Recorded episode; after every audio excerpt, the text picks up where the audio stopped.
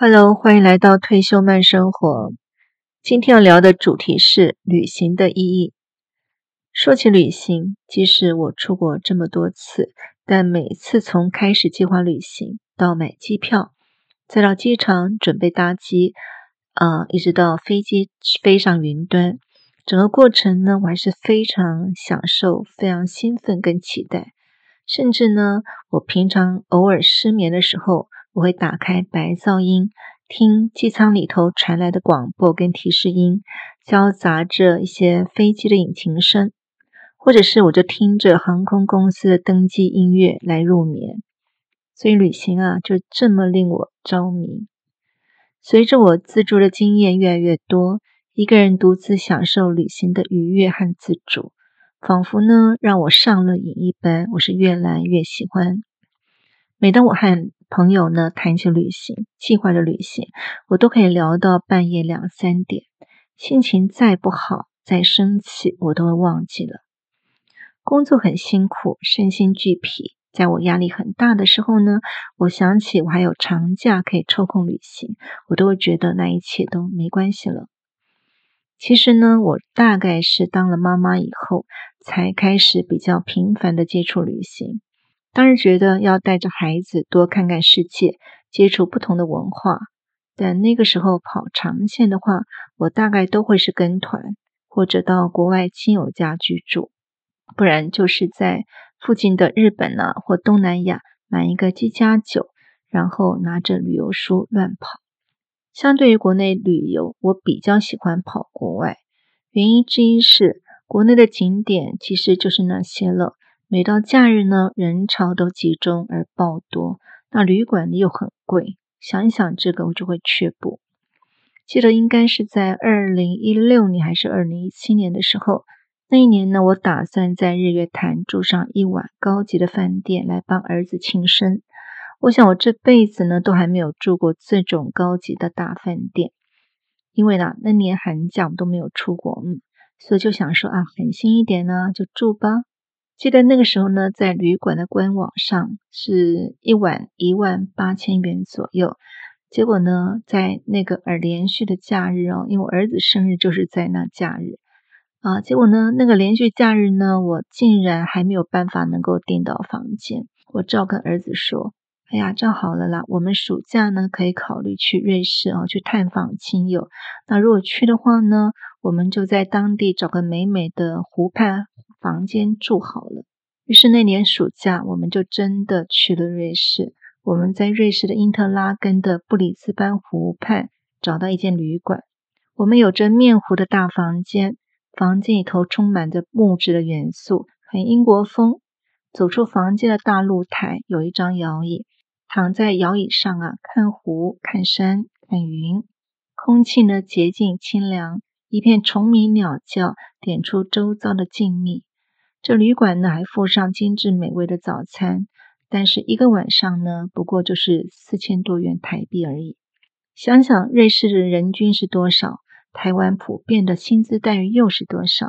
而我们去的那个时候呢是旺季，因特拉根更是一个热门的旅游地区呢。所以呢，想想是不是有钱人呢就在国内旅行，那平民老百姓呢只好出国去投奔亲友，那非得住旅馆的时候呢，比起国内还是划算一些的。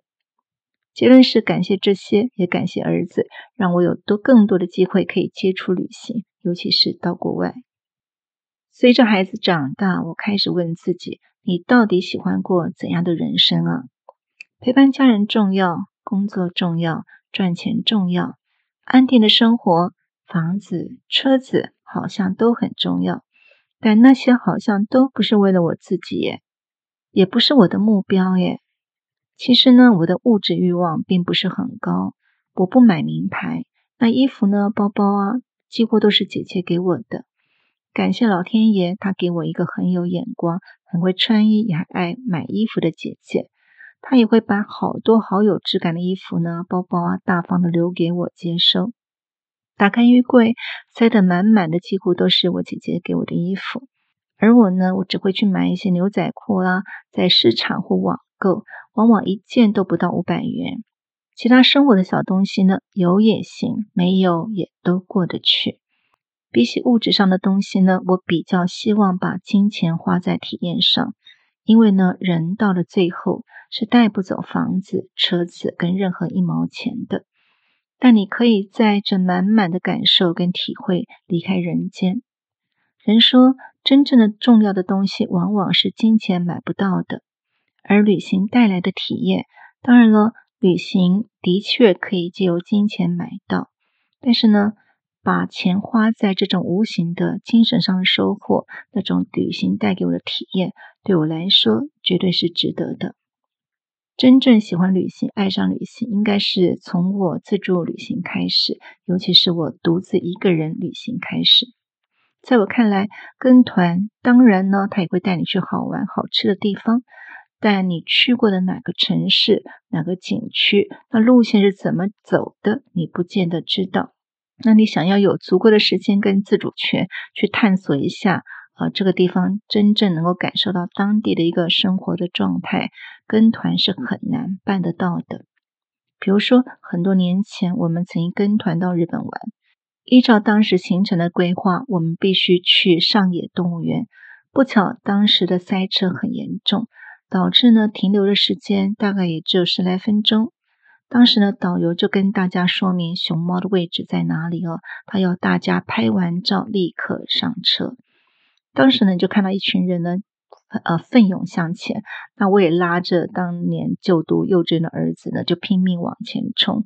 现在想想，就觉得当时呢，哎，好奇怪哦，我会这样的紧张跟盲从，也很担心拍不到那只大熊猫。哎，再说呢，跟团还会进一些购物站跟免税店吧。那还有呢，喜欢拍照跟购物的团员是占多数。不管你买不买，团费是高或低，那都是如此。至少领队导游也会卖一些东西的。但跟团旅行是安全哦，它不用动脑，所以吃的啦、住的啦、交通都不用你费脑筋，非常方便。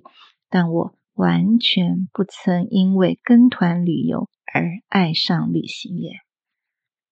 在四五十岁以后，我开始比较频繁的自助旅行。当然了，准备过程很麻烦，也有一点风险，但你会记得很清楚。我记得有一次我在马来西亚，那个旅馆有免费接送我们到吉隆坡的一个 bus，但是呢，要回住宿旅馆时，当时司机呢，我并不能确定是不是那个旅馆派来的。为什么呢？因为车号不对，人也不对。跟来的时候那位司机交代我的是完全不同。可是呢，这个接我的司机啊，他对我招招手。那人在语言不通的异国他乡，我竟然当下的莫名其妙的就上车了。这是一部九人座的小巴，那车上呢也就只我跟儿子两个人。司机呢是完全不理会我所有的问话，你问他什么，他完全都不理你。不知道是他不会英文还是怎么样。后来让我觉得害怕的是，他两只手各拿着一只手机，他用手肘控制方向盘，他一边跟人对话，另外一只手呢就滑视频。他在高速公路上飙到将近时速是一百二十，所以当时呢我有点傻了，也有点紧张。哎呀，我会不会是上错车了？而这个人呢，是不是心怀不轨、居心叵测啊？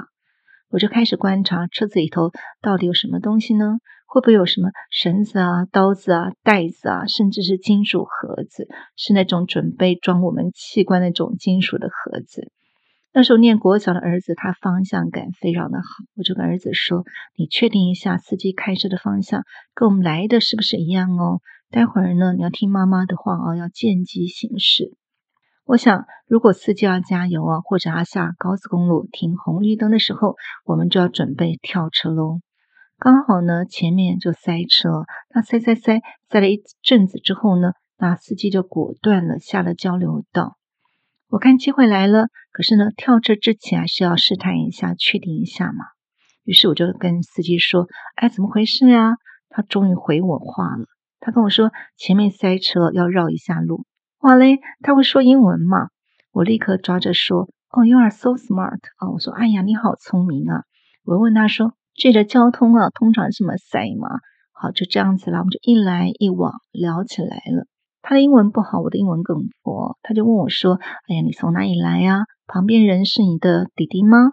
然后他就很惊讶呢，我看起来一点都不像他妈妈。然后呢，我们就这样聊啊聊，聊得挺开心的。最后结果是，这个司机呢带着我们去买水果，还把我们平安的送回旅馆。像这样子的事情呢，跟团是绝对不要发生的，有一点呃，有点危险，也让我当时有点害怕。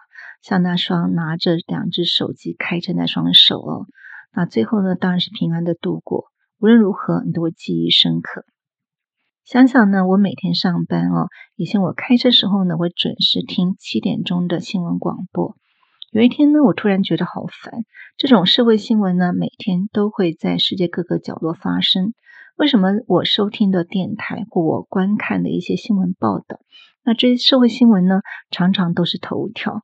不是杀人放火，不是车祸现场，就是一些政治的角力。世间难道没有一些美好平和吗？从那天开始，一上车，我的电台就锁定在音乐台了，因为轻松的音乐会让我有个轻松的开始。我想拥有的只是那种简单的愉悦的心情啊。再说呢，早上七点多到傍晚四五点下班，每天重复、重复再重复。生活就是不断的复制贴上，再复制贴上。你不会记得太多，比如说过去一年、过去三年、五年，甚至十年间，我只觉得时间过得好快呀。但旅行呢，会让我的生命能够慢下来，能够深刻下来。即使我只是在奥地利阿尔卑斯山脚下一条不知名的河床旁边躺下来赖着不肯走的那半个小时。即使我只是在意大利的阿欧斯塔的市场里逛个十几二十分钟的市场，那第一次看到超级无敌大的青椒的那种惊叹，或者是把我的脚泡进德国的国王湖，泡进克罗埃西亚的地球之眼那种冰冷的泉水，区区十秒钟。以上那半小时，那十几二十分钟，甚至只是短短的十秒钟，我都会深刻的记得很清楚。而每天的上班下班一成不变，日复一日中，我又记得多少时间的印记呢？今年教师节那天，办公室同事问我：“你还记得上次回来学校看老师的那个学生吗？”我说：“哦，记得记得。”同事说：“你知道吗？那是去年教师节的事了。”我真的吓了一大跳，一年的时间竟然过得这么快。所以呢，我们到底要把时间放在哪里？要把生命放在哪里，而我们又能记下多少愉悦或难忘的感受呢？生命不就是一小段一小段的时间所累积而成的吗？我们不是应该做自己喜欢的或者有意义的事情吗？而旅行是吸引我的，它的魅力何在？有人会说，出国旅行哦，有钱有闲的人呢才会去啦，会花掉很多钱呢。啊，我英文不好，要怎么自助啦？你就一定要呃，如果说一定要去的话呢，偶尔跟跟团就好啦。要做什么计划嘞？很麻烦呢，又很难啦。我没有那么厉害，也不可能那么大胆。我不会转机啦。那遇到坏人呢，被人家害要怎么办？那如果钱被偷要怎么办？护照掉了要怎么办？总之呢，出国，特别是自助旅行啊，是很危险的事情啦。而且呢，你有那么多的时间，为什么不陪陪家人呢？有那个钱，为什么不存起来？老的时候你没有钱用，就知道了啦。这些顾虑其实也都没错。我只能说，当你真的很想做一件事情时，那些都不会是问题。当你真心想完成一件你喜欢做的事情，整个宇宙都会来帮助你，你也就自然能够想到办法去解决。特别是只要是你想过的人生，你就会愿意执行。所以只能说，旅行并不是你真正的乐趣所在，只是这样而已。是你的选择，就顺心而为，无需批评或质疑他人的选择。无论是选择在舒适圈当中很安全、很太平的过着自己的闲适小日子，你也无需挣扎；或者是选择背起行囊闯荡天涯，那些都是自己想要的生活方式。只要是你喜欢的，是适合自己的，那都很好。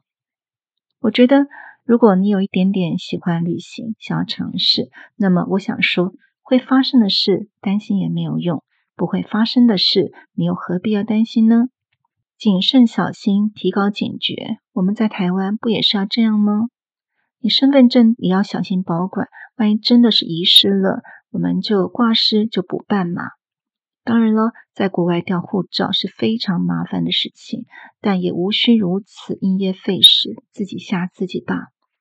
那最糟糕的状况是死吗？那人到底也会死啊？不是在台湾你就可以得到永生吗？那坏人也是，台湾有坏人跟小偷呀。危险的地方我们就不去，不管在台湾也好，在国外也好，不都是如此吗？至于金钱，我们在台湾也要生活，要吃饭呀，我们要买房、买车、买家电。你觉得把钱花在哪里值得，你就花在那里吧。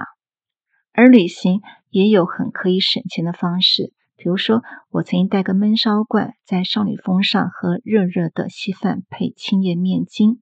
我也可以很厚脸皮的住在亲友家，或者共用浴室的 L B N B，只要基本的生活问题能够解决都好。因为我的财力有限，又爱花比较多的时间旅行，所以呢，我根本住不起五星级的饭店，更坐不起商务舱。但没关系啊，我看到的马特洪峰，我脚踩的比利牛斯山，我参观的天鹅堡等古迹，和超级有钱人所看到的都是一样的耶。旅行会带给我很多观念的改变，比如说，他教我简单过日子，他教我随遇而安，安住当下，享受当下的幸福。我也曾经觉得，我没有订好旅馆，没有安排好行程，是没有安全感的。但现在我已经不做旅行计划了，因为人算不如天算，我更不想被行程绑架。我常常是随性着走，只要大致的方向确定。到了当地呢，或抵达的前一天，我才订旅馆。然后我会看看 Maps.me 或者 Google，看看当地有什么好吃的啦、好玩的。甚至如果是一个观光大城，就会有当地的 tour 或者是城市卡可以买。比如说萨尔斯堡，它就有二十四小时、四十八小时或七十二小时的交通观光的萨尔斯堡卡供应你。在威尼斯啦，在布达佩斯啦、里斯本等等各大观光城市，几乎都有。你只要滑滑手机，就可以在网上买得到，很方便，而且非常划算。如果你不懂得怎么找，你查查看背包客栈或呃皮克邦啦，或者干脆把关键字打上 Google，就会有一大堆的大神知道你该怎么做。我也会加入当地人 FB，比如说。台湾人在匈牙利，台湾人在澳洲，这样子的社团，团里头呢，自然有热心的人士可以指导你应该怎么做，比如说该怎么买票啦，好，在当地呢有什么什么地方哦，你可以呃怎么买票，怎么参观啦，等等，那非常方便，一切都看你想不想要而已。然后呢，旅行还改变了我一些生活的习惯。从小到大，我们都知道好国民绝对不可以随地便溺，对吧？这是一个很普遍的生活常规，我也都从来没有想过自己可以在不是马桶的地方解决这种生理的基本的需求。我曾经呢有一次在瑞士的山区走了一整个下午，憋尿憋到在崩溃的边缘。等我找到厕所时候呢，整个人已经是快虚脱了。可是呢，在几年之后，我在挪威营区的外围，我一个人独自乱走，走着走着，我内急了。当时我并不想花上半个小时绕上一大圈回去营区上厕所，当下我就很自然的在挪威的森林就蹲下来解决，有一点点得意自己的无辱而不自得，因为很多动物呢不也是这样建立地盘吗？而这个夏天我在黑山共和国的路上，我塞了十二个小时的车阵，当时天气太热，多数人是离开车子到外头啊稍微好一点。你那时候呢，就可以看到有些人呢，他就离开马路到森林的深处去，你就知道他们去做什么了。而你呢，也很跟着自然的野放去，回归动物的自然生活法则。除此之外，台湾是很潮湿的，很闷热的，我们很容易流汗，也都养成了天天洗澡的习惯。但是呢，到了国外，特别是比较干燥又寒冷的地方，你才发现洗澡不是每天。必须一定要做的事，或者你只要局部清洁就够了。况且呢，洗也不容易干哦。你常常从这个地方移动到另外一个地方，你都要能够换洗是很困难的。你必须适应环境，必须因地制宜吧。就这样子，旅行挑战你很多原来的生活习惯。再说，旅行也给了我很多的自信。原来呢，我也可以这么厉害，我可以一个人在异国他乡活下来。我的英文非常破，我的国中老师啊，啊，国中导师啊，他教的是英文，他最知道我的英文程度了。但是呢，英文再破，只要能够活着就好啦。再说，全世界的人英文很破的，或者是完全不懂英文的人，是占绝大多数的，好吗？所以呢，我尽最大的可能和他人沟通，也努力听懂他人在表达什么。语言不就是如此吗？它只是个沟通的工具。英文呢，也不过就是整个浩瀚宇宙当中非常小的一群生物啊，非常少的那一群生物，他们沟通的呃特定的方式而已，一点都不需要担心。其实呢，旅行啊，就是换一个地方生活，只是那个地方是新鲜的。新鲜就有趣，生活有趣呢，就可以提高你生活的活着的意义，享受那种趣味，也是来地球这么一趟的意义嘛。于是我喜欢看到没有铁窗水塔、没有铁皮屋、没有铁卷门和许多电线的漂亮民房前面去欣赏他们的花园。我喜欢在没有五花八门、大大小小、尺寸不一的广告招牌底下，还有高高低低的骑楼走廊前，我喜欢仔细端详店家精心设计的橱窗。喜欢在一大片美丽的草原或山脉当中漫步或野餐。喜欢逛着有那稀奇古怪物品的市集，还有当地人的市场。我也喜欢听街头演奏或放声高歌的乐音，或是许多人聚在一起愉快的跳舞的氛围。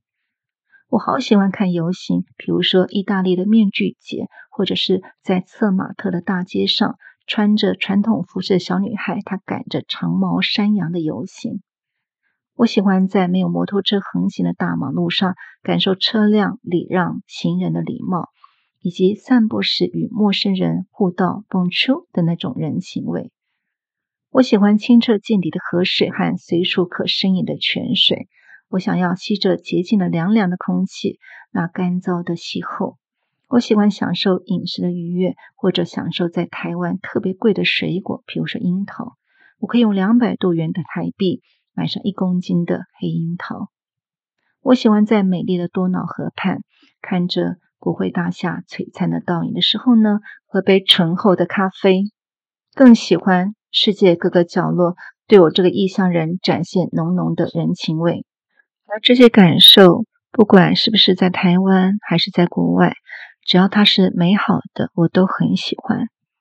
我很自私的希望，在我有限的余生，在我仍然有体力，不管是我是七十岁、八十岁、九十岁，我的生命能够充分在体验旅行的美好，而深感这段人生不虚此行。我们今天就分享到这里喽，谢谢你的聆听，我们下次再见，拜拜。